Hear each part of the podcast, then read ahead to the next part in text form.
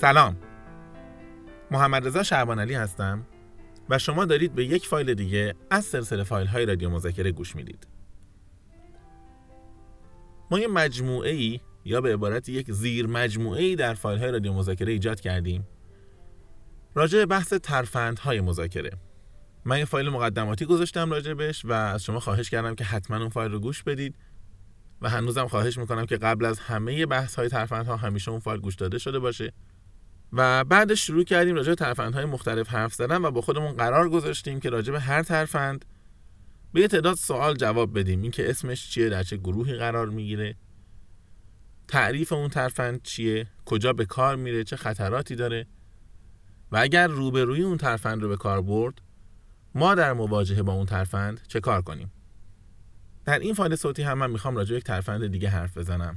اگرچه در جاهای مختلف به مناسبت های اشاره هایی بهش داشتم ولی اینجا می‌تونیم در همون ساختار خودمون به شکلی کاملتر راجع بهش حرف بزنیم. اونم بحث تاتولوژیه. اما قبلش اجازه بدید من یه نکته کوتاهی رو خدمتتون عرض بکنم. فایل قبلی که منتشر شد در بین کامنت ها یه سوالاتی بود خصوصا یه سوالی بود که برای من خیلی مهم بود. جوابش رو اونجا دادم ولی با توجه به اینکه معمولا فایل های ما مستقل از خود سایت شبانعلی dot com مستقل از روزنوشته ها و اینها در جاهای مختلف استفاده میشه و دست به دست میشه. احساس کردم که شاید بهتر باشه. به شکل صوتی هم نکته کوتاهی در موردش بگم. یکی از دوستان ما که با مفهوم مذاکره و بحث هاش رو بحث هایی که ما داشتیم خیلی آشنا بود نظر خیلی مهمی داده بود و سوال مهمی رو مطرح کرده بود. اینکه ما در فایل صوتی قبلی در مورد انعطاف پذیری حرف زدیم و انعطاف پذیری کلامی. و من اسمش رو گذاشتم یک ترفند. ایشون پرسیدن که انعطاف پذیری کلامی واقعا ترفنده. آیا یک اصل در مذاکره نیست؟ خصوصا با توجه به اینکه من خودم هم در بحث های قدیمی رادیو مذاکره تاکید کرده بودم که یک مذاکره کننده حرفه‌ای همیشه انعطاف پذیری کلامی رو سعی می‌کنه که در صحبت‌هاش رعایت بکنه. اگر اصله اگر توصیه شده است چرا ما میگیم ترفند؟ ترفند به هر حال اون بار معنای مثبت رو نداره. ضمن اینکه وقتی میگیم اصل یعنی روند جاری در مذاکره. ترفند یعنی یک ابزار موردی. یه بحثی که همیشه وجود داره و من بارها گفتم و دوست دارم یک بار هم تکرار بکنم اینه که ما هر وقت در حوزه های رفتاری حرف می‌زنیم یا هر وقت در حوزه های انسانی و مرتبط با انسان حرف می‌زنیم وقتی میگیم اصل به معنای یک قانون صد درصدی و مطلق نیست. به معنای قاعده است که در مورد اکثر انسان ها صدق می‌کنه یا در مورد اکثر شرایط صدق می‌کنه یا در مورد اکثر مذاکره ها صدق می‌کنه. و استثناهاش خیلی کمه. مصداقهاش خیلی بیشتر از موارد استثناست. انعطاف پذیری کلامی هم چنین اصلیه. وقتی میگیم اصل در مذاکره یعنی اینکه عموما مناسب است و توصیه می شود که ما در مذاکره و در گفتگو با طرف مقابل از انعطاف پذیری کلامی استفاده بکنیم اما یک سوال آیا اصل ها تبدیل به ابزار و ترفند نمیشن؟ چرا؟ اون نیت ماست که اتفاقا نشون میده که این به عنوان یک اصل داره استفاده میشه برای بهبود روند مذاکره یا به عنوان ترفند برای اینکه من بتونم منافع یک طرفه ازش تامین کنم. شما در طول تاریخ هم نگاه کنید همینه از همون جنگ معروف امام علی با خوارج نگاه کنید نهروان. هیچ حکمی غیر از حکم خدا وجود نداره. جمله جمله درستی یک اصله. ولی اونجا می‌بینیم به عنوان یک ترفند استفاده میشه. چون منافع دیگری ازش داره اتخاذ میشه. تا بیایید همین الان. مدیر تو جلسه نشسته می‌خواد یه قراردادی امضا بکنه میگه من نمی‌تونم من باید با هیئت مدیره چک کنم. اساسا مدیر عامل صرفا مجری نظرات و سیاست های هیئت مدیر است.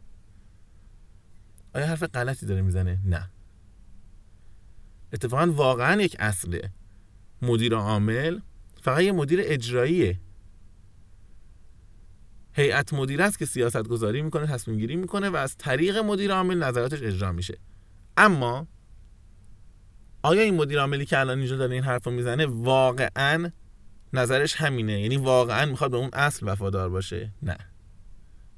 این مدیر عامل می‌خواد از امضا کردن این قرارداد تفره بره و داره یک جورایی به اون اصل متوسل میشه برای اینکه الان امضا نکنه.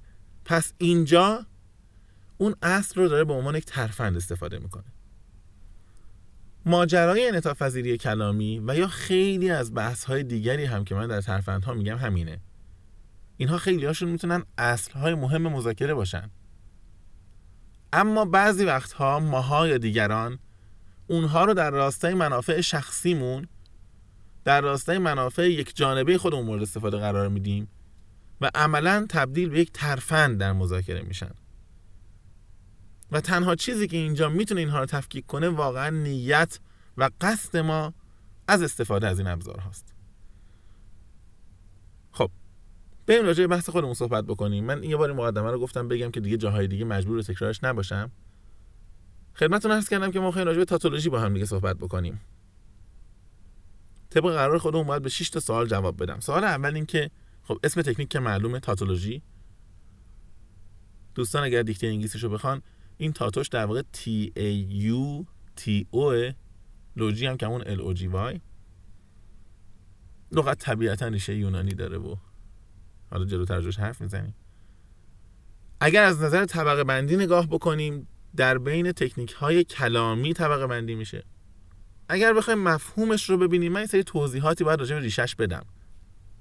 در یک جمله کوتاه اگر بگیم باید بگیم که تاتولوژی از تکنیک های مورد استفاده سوفیست ها بوده تنها مشکل دوتا شد دیگه. حالا هم تاتولوژی رو باید بحث کنیم هم سوفیست ها رو. این لغت سوفیست یا سوفسته این مال یونان باستانه. اینا زمانی معلمای فلسفه بودن تو شهرها میچرخیدن پول می‌گرفتن به جوان فلسفه درس می‌دادن. و اندازه مدتی طعم بیزینسی کار اینا بیشتر شد. دیگه بیشتر دنبال پول بودن تا آموزش فلسفه. و بیشتر شیوه های جدال و بحث کردن و مقالطه کردن و طرف مقابل رو به هر قیمتی متقاعد و مجاب کردن آموزش می‌دادن. به خاطر همین یواش یواش اصطلاح سوفیست که قبلا به معنای معلم فلسفه بود. تبدیل شد به یک واژه‌ای با بار معنای منفی یعنی کسی که حاضر به هر شیوهی مقالطه بکنه برای اینکه خواسته خودش برسه. خیلی وقتا خودش هم می‌دونه بحثی که داره انجام میده درست نیست.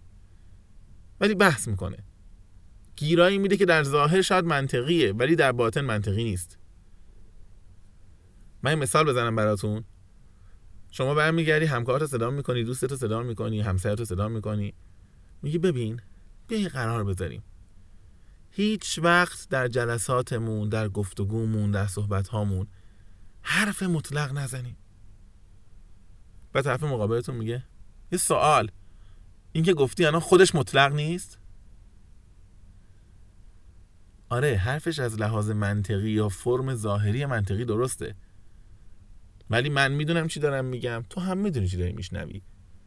تو الان داری از زیر بحث در میری. ما به این جور حرف زدن ها میگیم حرف زدن های سوفیستی. مفهوم کامل گرفته. می‌خواد یه گیری بده. وگرنه می‌فهمه منطق بحث چیه ایده پشت بحث چیه خواسته من چیه. طبیعتا سوفیست ها نه از دوران یونان باستان شروع شدن نه در دوران معاصر تموم میشن. اینها در همیشه تاریخ بودن. کسانی که ظاهر جملات و کلمات رو به مفهومی که در پشتش هست ترجیح دادن. برای اینکه بتونن خواسته خودشون و منافع خودشون رو تأمین کنن. خب با این توضیحی که دادم حالا می‌تونم دوباره جمله‌مو تکرار بکنم که تاتولوژی یکی از ابزارهای سوفیست ها بوده برای اینکه بتونن این مقالطه هاشون رو انجام بدن. خود لغت تاتولوژی تاتو یعنی یکسان بودن یک شکل بودن. لوژی هم لوگ دیگه کلمه ایده حرف. تکرار کردن یک حرف یه جورایی معنا میده. من یه جوری برمیگردم یه جمله رو تکرارش می‌کنم که در کل ساختار درستی داره. خاصیتی هم نداره. ببینید مثلا من برمیگردم میگم من سالهاست که الان در خدمت شما. خب البته شما هم در تمام این سالها به من به شکلهای مختلف لطف داشتید. یا برمیگردم میگم بین مثلا پیمانکار کارفرما. آقا بالاخره تو قرارداد طبیعیه. همیشه دو طرف رضایت مطلق ندارن. یه وقتی کارفرما ممکنه یه سری ناراحت باشه. حالا تحمل کنه به رو خودش نیاره.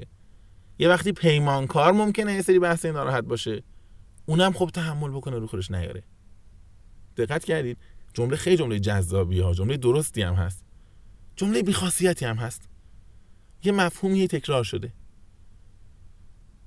یا طرف برمیگرده میگه هیچ شرکتی دوست نداره مشتری ناراضی داشته باشه. خب طبیعیه. ما هم به عنوان شرکت دوست نداریم. مشتری از ما ناراضی باشه. چرا ما باید علاقه داشته باشیم که شما به عنوان مشتری از ما دلگیر باشی؟ ما چه منفعتی ممکنه ببریم؟ حرف های درستیه. ولی حرف های بیخاصیتی یه جملاتی که تکرار شده صرفا. زمان و فضا رو اشغال کرده. کلا تاتولوژی وقتی وارد بحث مذاکره شد معناش یه مقدار از اون معنای اصلی و اوریژینال خودش بازتر شد. و عملا امروز در فضای مذاکره به هر جمله ای که ذاتا قابل انکار نباشه میگن تاتولوژی. حتما برای شما پیش اومده. آدم خیلی وقتا میره دفتر مدیرش دفتر همکارش میره شرکت دیگه ای باش حرف می‌زنن یه رو 20 دقیقه نیم ساعت. واقعا گوش میدی می‌بینی چقدر حرفای خوبی چقدر حرفای مهمی. چه جالب که این آدم اینقدر می‌فهمه. بعد میای بیرون میای شرکت خودتون میای پیش همکارا میگن چی گفت؟ فکر می‌کنه تعریف کنی؟ ببینی حرف خاصی هم نزده ها. اه اینکه نیم ساعت داشت حرف می‌زد. هیچی نگفته. یه جورایی من بعضی وقتا مسخره می‌کنم میگم یه از این حرفاست خیلی شیکه. ولی تقریبا شبیه اینه که طرف شروع کنه جدول ضرب بگه. یهو بگه دو دو تا چهار تا سه سه تا نه تا پنج پنج تا 25 تا. همه حرف درسته ها خاصیتی نداره. اون جملاتی هم که من برای شما گفتم من سالها خدمت شما بودم شما سالها به ما لطف داشتی. بالاخره قرار داده من از تو دلخور میشم تو از من دلخور میشی. هیچکی دوست نداره که ازش ناراضی باشن به عنوان شرکت. منم یه شرکتم دوست ندارم تو از من ناراضی باشی. همون تکرار جدول ضربه پس مفهوم فهمیدیم من هنوز راجع به کاربردها اینا حرف نزدم ما مفهوم صحبت تاتولوژیک رو باید فهمیده باشیم الان. صحبت ها و گزاره های همیشه درستی؟ که طرف مقابل مستقل از اینکه از نظر ایده و نظر و مرام و عقیده و احساسی با من موافق هست یا مخالف نتونه درست بودن اون حرفا رو انکار کنه یا اون گزاره ها رو زیر سوال ببره.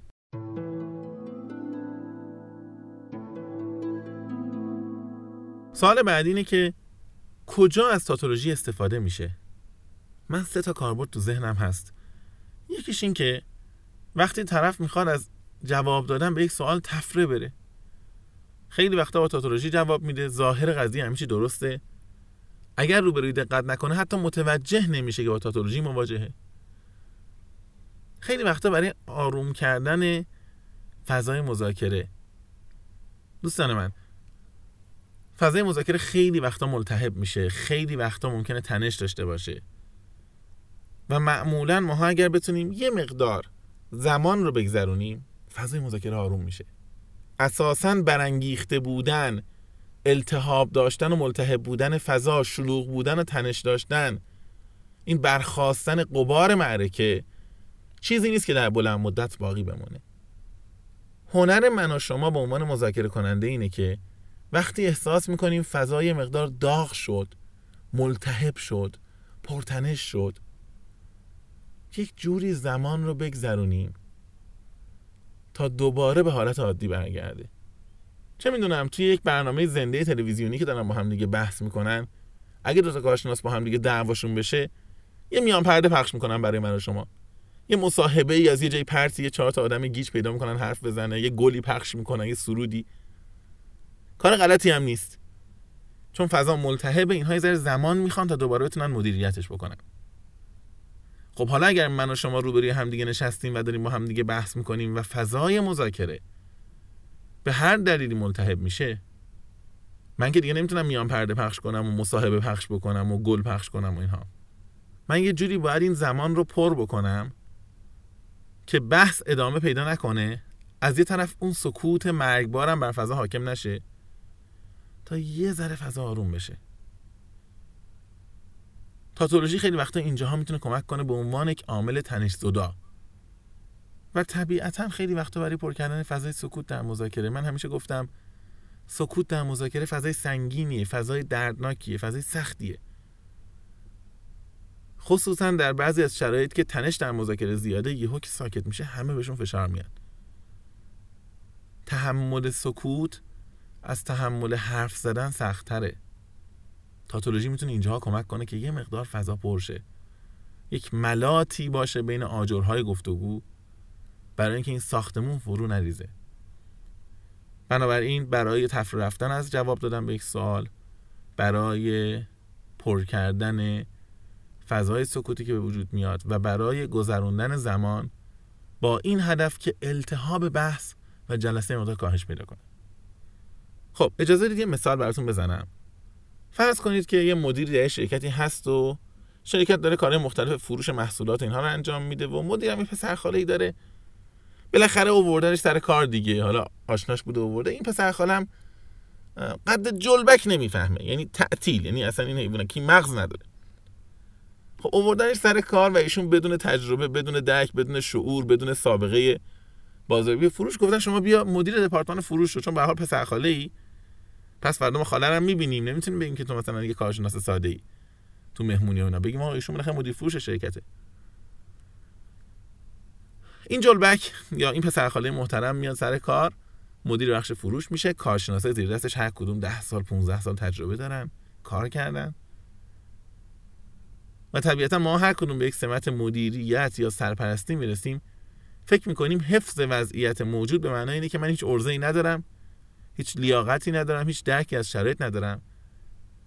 بنابراین مستقل از اینکه شرایط خوب است یا بد است تغییراتی انجام میدیم بالاخره. چارتی عوض می‌کنیم دو تا آیین نامه درست می‌کنیم. یا تا دستور میدیم بر اون یه چهار گزارش می‌خوایم. این پسر خاله محترم همین کارا رو داره می‌کنه و یکی از کارشناس های با تجربه بخش فروش که شاید اصلا حق اون بود سرپرست مدیر اون بخش باشه الان میاد پیش مدیر عامل گله. عصبانی داره داد و هوار می‌کنه. میگه شما برداشتید آقای فلانی آوردید اینجا به خاطر رابطه خیشاوندی مدیرش کردید. هیچی هم ایشون نمی‌فهمه. اومده داره یک اصولی رو عوض می‌کنه که واحد فروش ما سالهاست با استفاده از همینا پیشرفت کرده. داره شرکت رو نابود می‌کنه داره همه چی از بین می‌بره. خب بچه ها انگیزشون از دست میدن انرژیشون از دست میدن. کرکرهای این شرکت رو باید کشید پایین دو ماه دیگه. خب مدیر می‌خواد یه بحثی داشته باشه به حال صحبت کنه و جواب بده. من اصلا کاری ندارم مدیر می‌خواد چه استدلالی مطرح بکنه. ولی یه نکته رو کار دارم. در این شرایط یعنی الانی که انقدر این همکار عصبانیه و عصبیه و داره داد می‌زنه و فریاد می‌کنه مدیر هر چی بگه بازنده است. الان نباید بحث ادامه پیدا بکنه. احساس چه احساس خشم چه احساس عصبانیت چه احساس غم اندوه. با گذر زمان یه مقدار فروکش می‌کنه و در اونجا راحت میشه حرف زد. پس این مدیر نیاز داره دو دقیقه زمان بخره. یک دقیقه زمان بخره سه دقیقه زمان بخره که در این فضای ملتهب بحث ادامه پیدا نکنه. خب ممکن اینجا برگرده یه همچین تاتولوژی هایی مثلا بگه. بگه ببین یه لحظه شما فکر کن.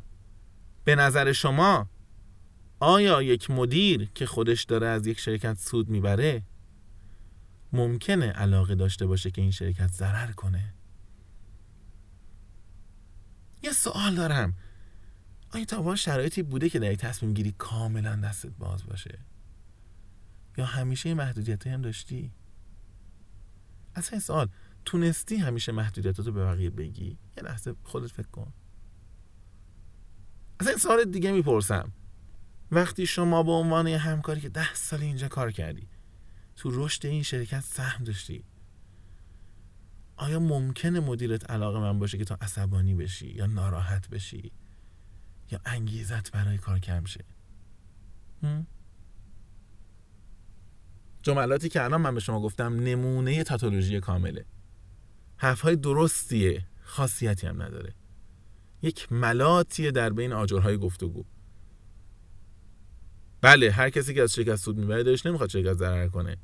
بله همیشه بالاخره ما یه جاهای تصمیم گیری این دستمون کامل باز نبوده. بله همیشه محدودیت داریم. بله همه محدودیت ها نمیشه گفت. ولی یه بحث وجود داره. اینها کمکی الان به اصل بحث نمی‌کنه ها. این مدیر دنبال جواب این سوالات نیست. فقط می‌دونه اینها سوال ها یا بحث ها یا بهتر بگم گزاره های انکارناپذیر هستن. یعنی روبرویی من اگر حالش از من به هم بخوره اگه دشمن من باشه اگه بخواد منو له و نابود بکنه. اینها جملاتی نیست که بتونه باش مخالفت کنه. جملات همیشه درسته. دو تا چهار تا سه تا نه تا. ببخشید من اینو تکرار می‌کنم. خواهم یادتون باشه که تم اینجور صحبت ها چیه؟ خب طبیعتا فضا آرومتر میشه. معناش این نیست که مشکل مدیر حل شده ها. مدیر همچنان به هر حال باید با این کارمند صحبت بکنه. باید بحث کنه استدلال کنه دلیل بیاره. اون بحث الان من توی این ترفند نیست. من می‌خوام بگم این آدم داره از تاتولوژی استفاده می‌کنه که در فضای آرامتر به بحثش ادامه بده. سال بعدی که خب شما احتمالا مطرح می‌کنید این پرسید اینه که خب خطرات این تکنیک چیه؟ اولین نکته مهم یادمون باشه این تکنیک مسکن است. راه حل نیست. من نمی‌تونم دائما با تاتولوژی گفتن بحثمو جلو ببرم. مدیرایی که فقط تاتولوژیک صحبت می‌کنن معمولا مورد علاقه و توجه همکاراشون نیستن. بنابراین من فقط به عنوان یک مسکن که فعلا یه مقدار درد کم بشه جلسه از اون التهاب دراد گفتگو از اون ملتهب بودن و تنشش کم شه و بعد ببینم می‌خوام چیکار بکنم. به زبون خودمونی می‌خوام چه خاکی به سرم بریزم. و نکته دوم یادمون باشه که تاتولوژی انتخاب جملات و حرف زدنش هم یادار هوشمندی می‌خواد. بعضی از تاتولوژی ها ممکنه روبروی رو عصبی بکنه. هر جمله همیشه درستی هر گزاره همیشه درست و تاتولوژیک روبروی رو آروم نمی‌کنه. بعضی وقتا ممکنه روبروی عصبی بکنه. پس در انتخابم باید دقت داشته باشیم. و سوال آخر اگر روبرویمون به سراغ تاتولوژی رفت چیکار بکنیم؟ اولین نکته تاتولوژی به خودی خود ضرر نداره. اگر یه سهم کوتاهی از گفتگو رو بگیره خیلی هم کمک می‌کنه. بله در یک جلسه یک ساعته اگر یک ساعت تاتولوژی بگن واقعا نمیشه. ولی اگر دیدیم که طرف داره میاد صحبت می‌کنه داره سعی می‌کنه فضا رو آروم بکنه ما هم همراهی کنیم. آخه بعضی از ما سریع عصبانی میشیم. میگیم آقا کلیگویی نکنیم بحثه کلی نکنیم تکلیف ما رو مشخص بکنیم. این آقا داره شرکت رو نابود می‌کنه. این جمله کلیگویی نکنیم. و این اصلا یک سم در مذاکره. جنس اینجور جملات اینجور حرف ها حالا داره تاتولوژی میگه به هر دلیلی داره سعی می‌کنه یه مقدار بار رو تر کنه. اولین پیشنهاد جدی اینه که پس بپذیریم بذاریم یه ذره بحث آروم شه. چون معنای اولیه تاتولوژی اینه که حداقل من نیتم خیره من دلم می‌خواد فضا آروم شه. دلم می‌خواد زمان یه مقدار بگذره و التهاب کم شه. دو پیشنهاد می‌کنم یه مقدار همراهی کنیم. یعنی وقتی طرف تاتولوژی گفت من برنگردم بگم. همه اینها درست ولی من دو تا نکته می‌خواستم بگم. نکته یک این شرکت داره نابود میشه. این فاجعه است.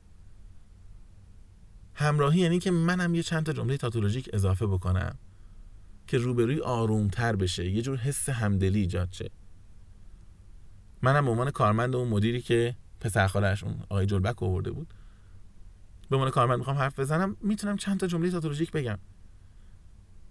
بگم اجازه بدید منم این چند تا نکته رو بگم. آیا منطقیه که یه نفر بخواد کاسه داختر از آش بشه؟ یا آیا ممکنه من یه همچین اشتباهی بکنم؟ من هر چقدر دلسوز باشم آیا ممکنه دلسوزیم؟ به اندازه شما باشه که مدیر این شرکتی مالک این شرکتی. چهار تا آدم مثل من میان به هر حال میرن همیشه همین بوده. اون مالکه که باقی میمونه سهامداره که باقی میمونه. طبیعی که شما از من نگران تری و من اینو می‌فهمم و این رو هر کسی در هر شرکتی می‌فهمه. آیا ممکنه که من یه لحظه حتی در ذهنم فکر کنم که مدیر این شرکت داره بر ضد منافع این شرکت اقدام می‌کنه؟ قطعا نه.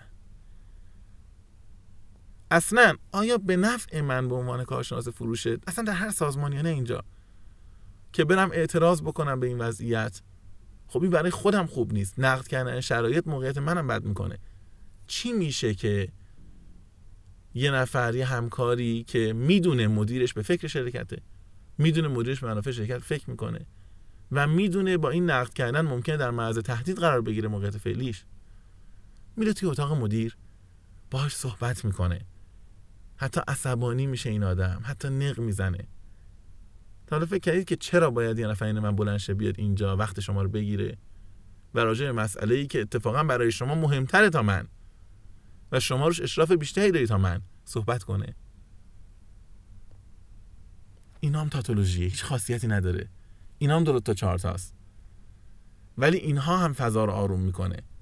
حالا اتفاقا دقیقا این کارمند یا کارشناس بخش فروش هم باید فکر کنه که چی می‌خواد بگه در ادامه.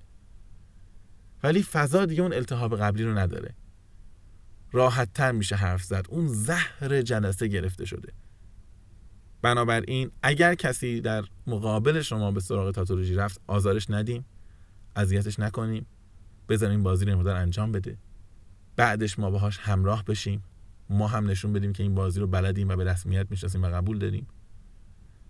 و در ادامه دوباره برگردیم بر سر خواسته هامون تاتولوژی نباید ما رو منحرف بکن از اون خواسته ای که به خاطرش داریم میریم مذاکره کنیم.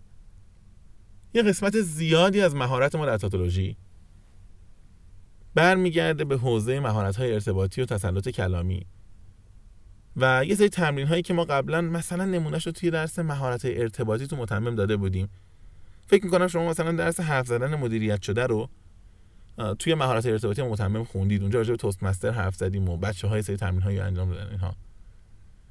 جنس اون تمرین ها می‌تونه کمک کنه برای اینکه ما مهارت رو توی این حوزه خاص بهتر بکنیم که بالاخره حالا اصلا من می‌خوام تاتولوژی بگم. چه جوری بگم؟ چه جمله‌ای بگم؟ جمله چه جوری باشه؟ چیکار کنم که بهتر بتونم این کار انجام بدم؟ فکر کنم اگر این درس حرف زدن مدیریت شده رو خوندید که خب مرورش شاید بد نباشه من پیشنهاد می‌کنم کار انجام بدید. و اگر نخوندید یا اصلا آشنا نیستید کافیه توی گوگل بزنید همینو. یه حرف زدن مدیریت شده بزنید یه متمم مثلا تهش بزنید سرچ کنید درسش میاد.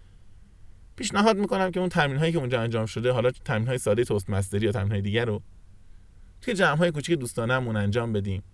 یه وقته آزادی ظهر تو شرکت هست انجام بدیم. یه وقته تو نهار مثلا بچهای تیم فروش با هم دیگه بشینن بچه روتون با هم بشینن. بچه خدمات از فروش بشینن انجام بدن. تکرار اونها انجام دادنش می‌تونه کمک کنه که تسلط کلامی ما بیشتر بشه و بتونیم این تکنیک ها رو به شکل اثر بخشتری در جلساتمون به کار ببریم. ممنونم که به این حرف گوش دادید. امیدوارم همیشه مذاکره هاتون شاد آروم و نتیجه بخش باشه و در فایل های بعدی انشاءالله راجع به تکنیک های بعدی صحبت می‌کنیم. خدا نگهدار.